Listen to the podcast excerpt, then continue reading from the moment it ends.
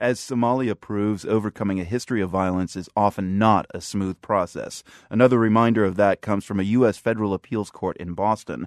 The court is considering whether to force the release of interviews related to the years of sectarian violence in Northern Ireland, also known as the Troubles. The interviews were conducted by a former IRA member for an oral history project at Boston College. The identity of the interviewees was supposed to be kept secret, but police in Northern Ireland want access to the tapes. The BBC's Andy Martin was at the court in Boston this morning. What is in these tapes are frank and candid admissions by paramilitaries about what they did during the Troubles. We know from some of the other tapes that they have spoken about operations they were involved in. They have named names of the people that they conducted these operations with in Belfast. And of course, at the end of these operations, many, many people died.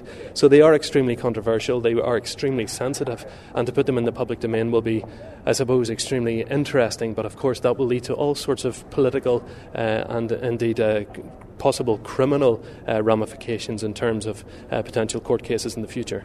Now, two of the people involved in the oral history project at Boston College, former IRA prisoner-turned-writer Anthony McIntyre and award-winning journalist Ed Maloney, have argued that handing over the tapes could put their lives at risk.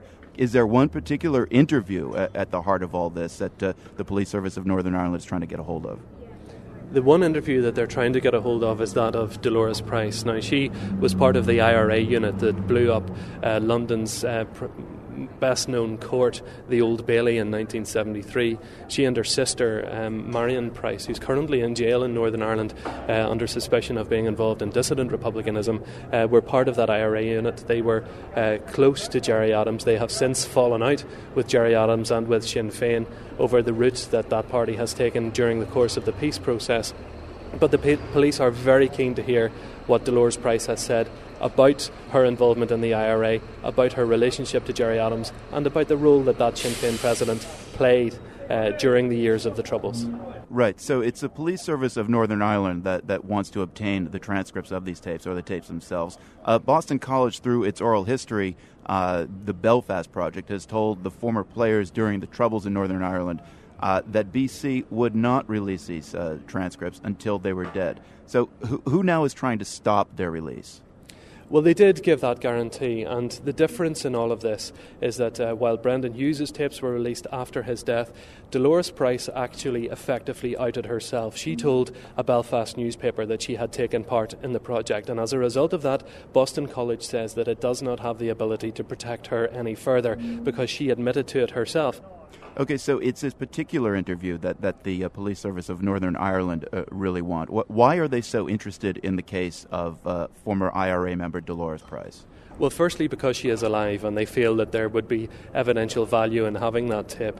They're also interested because she allegedly has talked about the disappeared. She has allegedly told a Belfast newspaper that she actually drove perhaps the best known of the disappeared to meet her death. That was a lady called Jean McConville, a mother of 10, abducted in 1972 in West Belfast and taken and shot and secretly buried just south of the Irish border. They want to investigate that. And that woman who was disappeared apparently had, according to the IRA and according to some sources, she had given information on the IRA to police. Yes, she was accused by the IRA of having been an informer, of passing information to the British security forces. However, that has since been dismissed by an independent investigation. But the IRA still maintain that Jean McConville had been an informer, and the IRA still maintain that they had, therefore, the right to shoot her. What is the stance of Boston College on all this? Boston College is mounting its own appeal. That will be heard next month. Their position is that they cannot offer Dolores Price any anonymity, but they are appealing the subpoenas, which is trying to obtain 7 other tapes, which the PSNI believe to be pertinent to the disappeared. Now, they are going to fight that in June. Boston College and their former employees, those who took part in the project, are now in the middle of a fairly acrimonious dispute. Ed Maloney and Anthony McIntyre, those who conducted these interviews, feel that Boston College folded too easily. They feel that they should have destroyed the tapes rather than hand them over. They say that their lives are in danger and that Boston College should honour the agreement that they made. The BBC's Andy Martin at the Federal Appeals Court in Boston. Thank you very much, Andy. You're welcome, Marco.